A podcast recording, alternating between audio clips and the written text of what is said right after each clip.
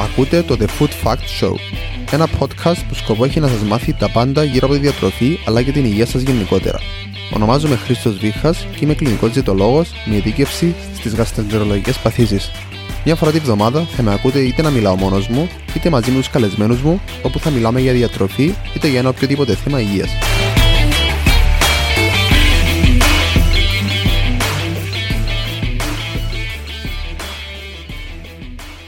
Καλώς ήρθες στο 7ο επεισόδιο του The Food Fact Show. Το σημερινό επεισόδιο ήταν μια ιδέα που μου ήρθε μετά από μια επίσκεψη μου στην υπεραγορά, όπου άκουσα ένα γονιό να μιλάει στο παιδί του και να του λέει κάτι που όλοι ίσως να έχουμε κάνει στο παρελθόν. Όταν λοιπόν πήγα στην υπεραγορά να ψωνίσω όπως κάθε εβδομάδα, άκουσα ένα γονιό που δεν αφήνε το παιδί του να ψωνίσει σοκολάτες, πατατάκια, λέγοντας του πως αυτά τα τρόφιμα είναι κακά και δεν θα πρέπει να τα τρώει. Έτσι λοιπόν αποφάσισα να κάνω αυτό το επεισόδιο που θα μιλήσουμε για τη δαιμονοποίηση των φαγητών στα παιδιά και γιατί αυτή η πρακτική που ακολουθούν πολλοί γονεί ε, και όλοι μας γενικώς εκτός από γονιούς είναι εντελώς λάθος. Γιατί σαν κοινωνία κάνουμε το ίδιο λάθος ξανά και ξανά και έχουμε καταντήσει να διαχωρίζουμε φαγητά σε καλά αλλά και σε κακά. Προσπαθώντας να περάσουμε αυτό το μήνυμα στα ίδια μας τα παιδιά αλλά με τον λάθος τρόπο. Και δεν περνάει αυτό το μήνυμα μόνο στα παιδιά μας, αλλά αυτό το μήνυμα το περνάμε και εμείς ήδη στον εγκέφαλό μας, αλλά και σε φίλους μας, γονείς και οικογένεια. Σαν διδολόγο, λοιπόν, έχω εμπειρία δουλεύοντας με διάφορα παιδιά, όπου προσπαθώ πολλές φορές να τους αλλάξω τις διατροφικές τους συνήθειες. Κυρίως όμως, δουλεύω με τους γονείς. Οι ίδιοι οι γονείς είναι αυτοί που πρέπει να αλλάξουν τις διατροφικές συνήθειες για να μπορέσουν αυτές οι συνήθειες να αλλάξουν σε όλη την οικογένεια. Γιατί η βάση της αλλαγής στη διατροφή έρχεται από το σπίτι και όχι από τα λάθη που θεωρεί ο γονιός πως κάνει το παιδί. Έτσι λοιπόν θέλω να κάνω αυτό το επεισόδιο για να σου εξηγήσω γιατί η δαιμονοποίηση των φαγητών είναι λάθος είτε αυτή προορίζεται για παιδιά είτε για ενήλικες. Γιατί το πρόβλημα πάντα ξεκινάει από τους, από τους ενήλικες και μετά περνάει στα παιδιά, όπως οποιοδήποτε πρόβλημα μπορεί να αντιμετωπίζουμε στην κοινωνία. Με τόσες ζήτες που υπάρχουν σήμερα, και τόσους πολλούς διάσημους ή και influencers που προσπαθούν να μας πούν τι είναι σωστό και τι υγιεινό, είναι λογικό να έχει περαστεί και το μήνυμα πως τα έτοιμα και επεξεργασμένα φαγητά είναι κακά. Αυτή η θέση που έχουν πάρει όλοι όμως έχει πάει ένα βήμα παραπέρα με κάποιους πιο ακραίους να φτάνουν στο σημείο να προσπαθούν να αποφύγουν οτιδήποτε έχει συνθετικά ή ζάχαρη προσπαθώντας να περάσουν αυτό το μήνυμα σε σχολεία, γονείς και παιδιά και το καταφέρνουν με πολύ επιτυχία αυτό το πράγμα γιατί ε, πολλοί γονείς προσπαθούν να πείσουν τα παιδιά τους ότι δεν πρέπει να τρως ζάχαρη, δεν πρέπει να τρως πατατάκια. Γενικά σε ακραίες καταστάσεις που δεν φέρνουν τα καλύτερα αποτελέσματα όταν ενηλικιώνονται τα παιδιά. Το πρόβλημα με μηνύματα τέτοιου τύπου είναι πως διαχωρίζουμε τρόφιμα σαν τρόφιμα τα οποία είναι κακά και σαν τρόφιμα τα οποία είναι καλά.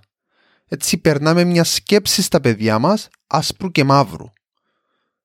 Δεν τα βοηθάμε να αναπτύξουν μια κριτική σκέψη ως προς το φαγητό, να αναλογιστούν γιατί να τρώω πιο λίγες σοκολάτες ή γιατί θα ήταν καλό για μένα να τρώω κάποια λαχανικά. Ανταυτού προσπαθούμε να τους πούμε ότι αυτό είναι το σωστό για σένα και αυτό είναι το κακό για σένα. Και αυτό πολλές φορές φέρνει μεγαλύτερα προβλήματα τα βομβαρδίζουμε με μηνύματα του τύπου Οι σοκολάτες σε παχαίνουν. Τα λαχανικά είναι καλά για την καρδιά σου. Λες και νοιάζεται ένα παιδί 5-10 χρονών για αυτά τα πράγματα. Σκέψου λίγο εσύ πιο βάγια. Μπορούσες να σε διέφερε γιατί όταν ήσουν ένα παιδί, αν τα λαχανικά θα σου φτιάξουν γερή καρδιά; Δεν δίνονται κάρα τα παιδιά για αυτά τα πράγματα.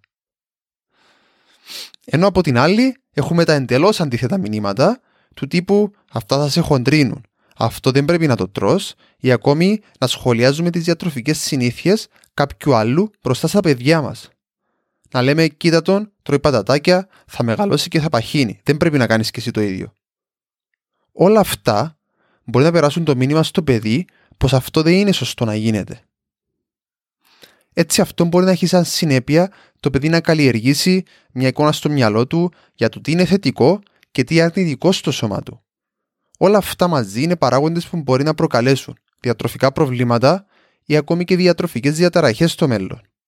θα εκπλαγείς πόσες πολλές ιστορίες ανθρώπων που ταλαιπωρούνται σήμερα από διατροφικές διαταραχές συσχετίζονται με μηνύματα που έπαιρναν σε πιο νεαρή ηλικία, από το περιβάλλον τους, από τους γονείς τους.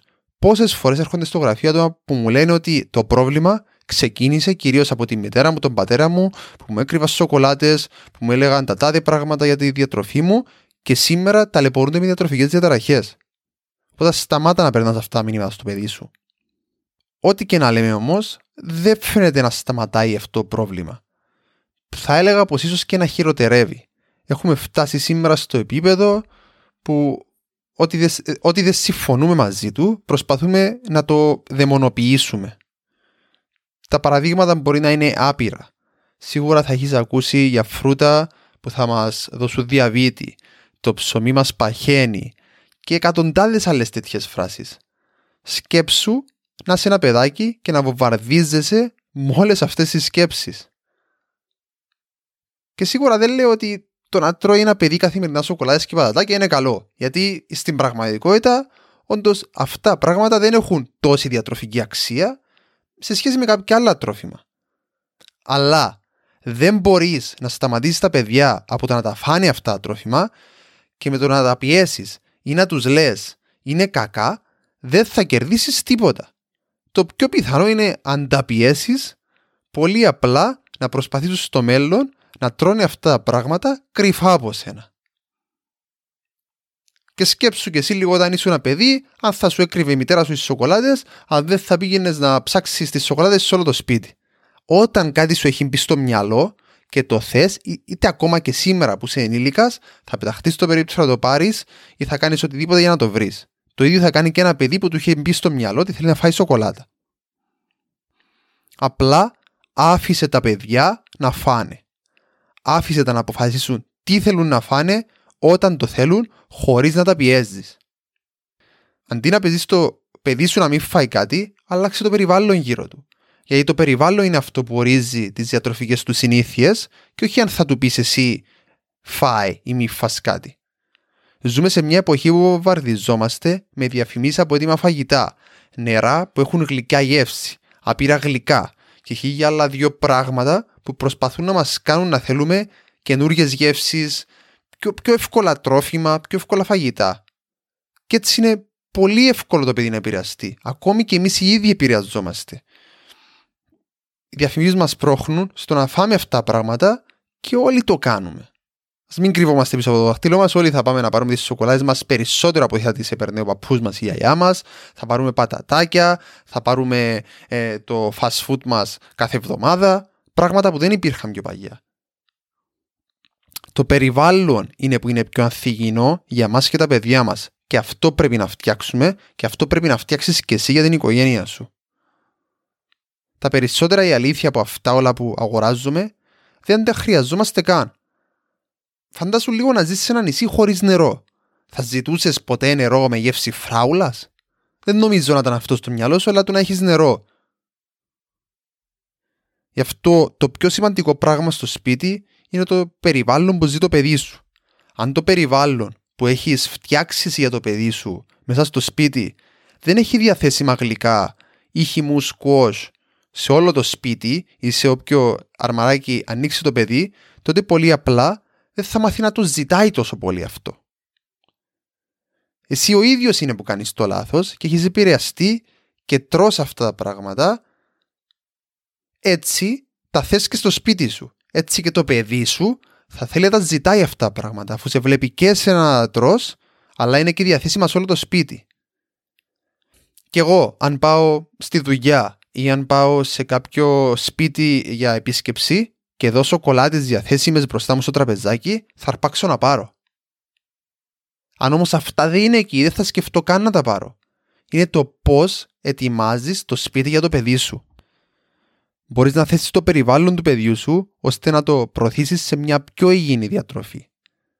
Αν έχεις διαθέσιμο κουτί με μπισκότα, παγωτά, σκουός, τότε μην περιμένεις το παιδί σου να μην τα ζητάει και μετά προσπαθείς να το πείσεις πως αυτά δεν είναι καλά για σένα.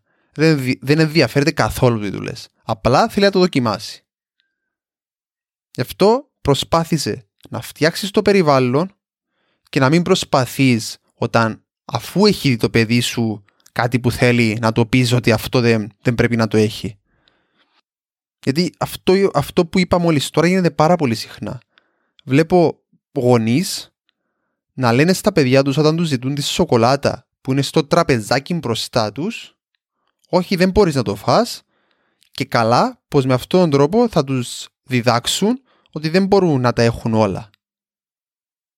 Από την άλλη όμως πάνε για ένα περίπατο στο πάρκο και ρωτάνε το παιδί «Αγάπη μου, θες παγωτό» Φυσικά θα σου πει ναι. Αλλά μια εβδομάδα πριν δεν του έδινε τη σοκολάτα που σου ζήτησε και τώρα το ρωτάς εσύ ο ίδιος αν θέλει γλυκό. Και το χειρότερο απ' όλα είναι πως βλέπω γονείς να κάνουν αυτά τα πράγματα σε πάρτι γενεθλίων. Βλέπω γονείς οι οποίοι τρέχουν από πίσω τα παιδιά τους να μην πιούν αναψυχτικά, να μην φάνε παγωτά, να μην φάνε cakes με την δικαιολογία πως εμείς δεν τρώμε σπίτι τέτοια. Έτσι πρέπει να καταπιέσουμε το παιδί μπροστά στους φίλους του να μην το φάει. Εντελώς η άλλη άκρη του νομίσματος. Άσε το παιδί να το φάει. Όταν σου ζητάει κάτι, μην προσπαθείς να το σταματήσεις από το να φάει. Δεν, δεν προσπαθούμε να είμαστε ούτε στη μια άκρη του νομίσματος, ούτε στην άλλη. Άφησε το παιδί ελεύθερο και μην ασχολείσαι. Αν πας και του πεις στο πάρτι των γενεθλίων που είναι με τους φίλους του να μην φάει, τότε το κάνεις ρεζίλ, νιώθει άβολα το παιδί σου. Άσε το να φάει, να το απολαύσει και να νιώσει ελεύθερος και να συνδεθεί με τους φίλους του. Όχι να το καταπιέζεις μπροστά στους φίλους του. Γιατί αυτό είναι καταπίεση. Αυτό που θες να κάνεις και να μην τρώει, να μην τρώει τόσα πολλά γλυκά, φτιάξε το στο σπίτι. Μην έχεις στο σπίτι, όπως είπαμε, διαθέσιμα γλυκά. Μην πας όμως και κάνεις αυτό το πράγμα μπροστά στους φίλους του. Και μην κάνεις και κάτι άλλο που κάνουν πάρα πολλοί γονείς. Μην πας στο πάρτι γενεθλίων ή και στο σπίτι ακόμη και να πεις στο παιδί φάει τα λαχανικά σου και μετά θα σου δώσω το παγωτό σου. Τότε το μόνο που θα σκέφτεται το παιδί είναι το παγωτό. Και εγώ να ήμουν το παιδί, αυτό θα σκεφτόμουν. Εσύ δηλαδή όταν πας σε τραπέζι δεν τρως από το γλυκό. Ε, λοιπόν, σώπα και απλά σε το παιδί σου να το απολαύσει. Μην το πιέζεις. Έτσι το παιδί σου απλά θα το ευχαριστηθεί και όταν πάει στο σπίτι θα επιστρέψει στη ρουτίνα του. Και όχι, δεν θα σου ζητάει cakes και αναψυχτικά καθημερινά επειδή τα έφαγε μία-δύο φορές σε ένα πάρτι. Μην, μην προσπαθείς να είσαι παρανοϊκός. Αν δεν τα βλέπει καθημερινά στο σπίτι αυτά τα πράγματα, τότε πιθανόν να τα ξεχάσει. Σίγουρα θα ξαναζητήσει γλυκό και είναι φυσιολογικό. Όπως όλοι ζητάμε το γλυκό. Αλλά όχι στο βαθμό που το έχεις εσύ στο μυαλό σου. Εκεί λοιπόν μέσα από όλη αυτή η συζήτηση που θέλω να σταθώ περισσότερο είναι στην ποικιλία που πρέπει να χτίσεις τη διατροφή του παιδιού σου. Γιατί συχνά κολλάμε στο να βάλουμε μέτρο στη διατροφή του παιδιού και τη δική μας διατροφή, ενώ στην πραγματικότητα αυτό που χρειαζόμαστε είναι ποικιλία. Με την ποικιλία θα έρθει και το μέτρο. Συνηθίζα και εγώ να λέω πολλές φορές να τα τρώμε όλα με μέτρο, αλλά η αλήθεια αυτή η έκφραση είναι λάθος. Ακούγοντας ένα podcast από το εξωτερικό, κατάλαβα πόσο λάθος έχω με αυτή την άποψη. Γιατί το μέτρο του κάθε ατόμου είναι διαφορετικό στο κεφάλι του. Το δικό μου μέτρο από το, από το μέτρο που έχει ο διπλανός μου μπορεί να διαφέρει πολύ. Δεν σκεφτόμαστε όλοι με τις ίδιες ποσότητες και τον ίδιο τρόπο που πρέπει να τρώμε. Εάν όμως έχουμε ποικιλία από τρόφιμα, τότε έχουμε πετύχει το στόχο. Σκέψου να τρως 30 διαφορετικά φρούτα και λαχανικά τη βδομάδα. Αλλά και να τρως 2-3 σοκολάτες. Ε, αυτό δεν είναι ακριβώς κακό, αλλά θα το έλεγα πιο πολύ μια ισορροπημένη διατροφή, γιατί παίρνεις πάρα πολλά πράγματα από τα φρούτα και λαχανικά που τρως, αλλά απολαμβάνεις και τις σοκολάτε σου, γιατί δεν είναι η στέρηση που θα σου δώσει τα περισσότερα, αλλά η ισορροπία και η ποικιλία συντροφή σου. Αυτά τα μηνύματα πρέπει λοιπόν να περάσουμε και στα παιδιά μας. Σταμάτα να τους βάζεις περιορισμούς με, το να τους λες δικαιούσε μία σοκολάτα τη βδομάδα και άρχισε λοιπόν να χτίζεις ένα υγιεινό περιβάλλον, όπου η σοκολάτα είναι μέρος αυτού του, ε, αυτής της διατροφής που χτίζεις το παιδί σου και όχι εχθρός. Δηλαδή μην του πεις θα φά, έφαγες δύο σοκολάτες αυτή η εβδομάδα δεν δικαιούσε άλλη. Άσε το πιο ελεύθερο. Η σοκολάτα πρόσφερε τη σοκολάτα. Μην περιμένει να σου τη ζητήσει. Κάνε τη μέρος του φαγητού. Βάλε τη σοκολάτα ίσως μετά το ε, βραδινό.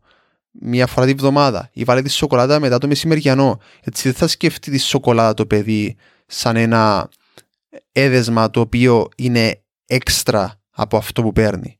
Θα τη σκεφτεί σαν μέρος του φαγητού. Αν τη δώσεις μαζί με το φαγητό. Μην προσπαθήσεις όμως να τους επιβάλλεις πόση ποσότητα δικαιούνται μέσα στη βδομάδα. Και εάν το παιδί σου έρθει και σου κάνει ερωτήσεις για τη σοκολάτα ή για τα γλυκά ή για οτιδήποτε άλλο που έχει να κάνει με το φαγητό, συζήτα μαζί του. Εξήγησε του πως εάν τρώει μόνο σοκολάτα, ίσως αυτό να μην είναι το ιδανικό. Και κάνε του ερωτήσεις πίσω ώστε να δεις τι θα σου απαντήσει. Θα εκπλαγείς πολλές φορές πόσο έξυπνο μπορεί να είναι και τι απαντήσεις μπορεί να σου δώσει. Ερωτήσεις του τύπου νομίζεις ότι είναι καλό να τρως σοκολάτα σε κάθε σου γεύμα; Σπρώξε το παιδί σου να σκεφτεί με πιο κριτική σκέψη ώστε να καταλάβει ότι το κλειδί είναι η ποικιλία στο φαγητό. Και αν υπάρχει ποικιλία στο φαγητό του, τότε έχουν όλα θέση στο φαγητό του. Και οι σοκολάδες και τα γλυκά και τα πατατάκια, τα πάντα ίσως μπορείς ακόμη και να του δώσεις παράδειγμα με το αντίθετο νομίσμα. Δηλαδή, πολλές φορές σπρώχνουμε τα παιδιά μας να φάνε μπρόκολο ή οποιοδήποτε άλλο λαχανικό. Να του πεις αν τρως μπρόκολο σε κάθε γεύμα, τότε πάλι δεν θα ήταν καλό για εμάς και εξήγησε του γιατί. Για να καταλάβει τη διαφορά. Δεν μπορούμε να τρώμε μόνο ένα τρόφιμο. Γιατί μόνο ένα τρόφιμο δεν θα μας δώσει ποικιλία, δεν θα μας δώσει όλα τα συστατικά που χρειαζόμαστε μέσα από τη διατροφή μας. Αυτό που θέλω σίγουρα να αποφύγεις είναι όμως να πας στο δρόμο του αν φας αυτό θα πάρεις σοκολάτα.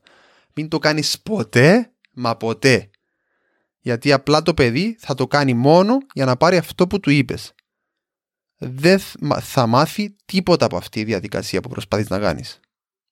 Απλά θα ικανοποιήσεις εσύ τον εγωισμό σου ο οποίος μπορεί να είναι ότι θες να φάει τον μπρόκολο ή οτιδήποτε άλλο θες να φάει.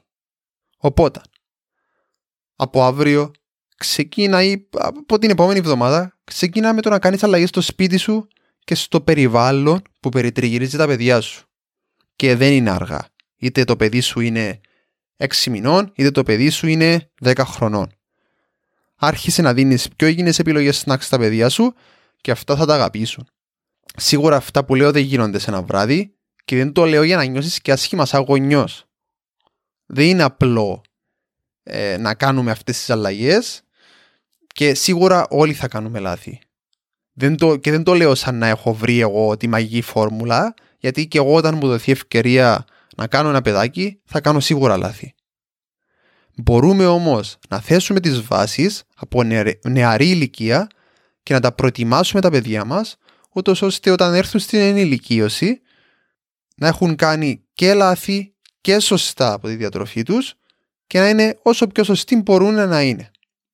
Μέσα από όλο αυτό θα κλείσω και με ένα ρητό, κάγιο αργά παρά ποτέ, γιατί ποτέ δεν είναι αργά να κάνουμε αλλαγές, οπότε ξεκίνα να κάνεις αλλαγές από σήμερα και μην επαναπαυτείς στο να πεις ό,τι έγινε, έγινε ξεκινάει αλλαγές στο περιβάλλον σου, είτε αυτό είναι για σένα, είτε για το παιδί σου, είτε για τα εγγονάκια σου. Και θα δεις πόσο πολύ θα τα βοηθήσει όταν μεγαλώσουν. Ή πόσο μπορεί, μπορεί να βοηθήσει εσένα, γιατί πολλές φορές οι αλλαγές πρέπει πρώτα να γίνουν σε εμάς και μετά στα παιδιά μας. Αυτό είναι και το τέλος του 7ου επεισοδίου. Αν σας άρεσε το σημερινό επεισόδιο, σε όποια πλατφόρμα και αν είσαι αυτή τη στιγμή, πήγαινε προς τα κάτω και βρες εκεί που λέει να αφήσεις ένα review ή ένα rating στο επεισόδιο και πες μας τις σ' άρεσες στο σημερινό επεισόδιο, γιατί σ' άρεσε το podcast μας, ποιο είναι το αγαπημένο σου επεισόδιο; Και τι ίσως θα ήθελες να ακούσεις στο μέλλον, ούτως ώστε να μας βοηθήσεις να μεγαλώσουμε σαν podcast και να γίνουμε καλύτεροι στο μέλλον.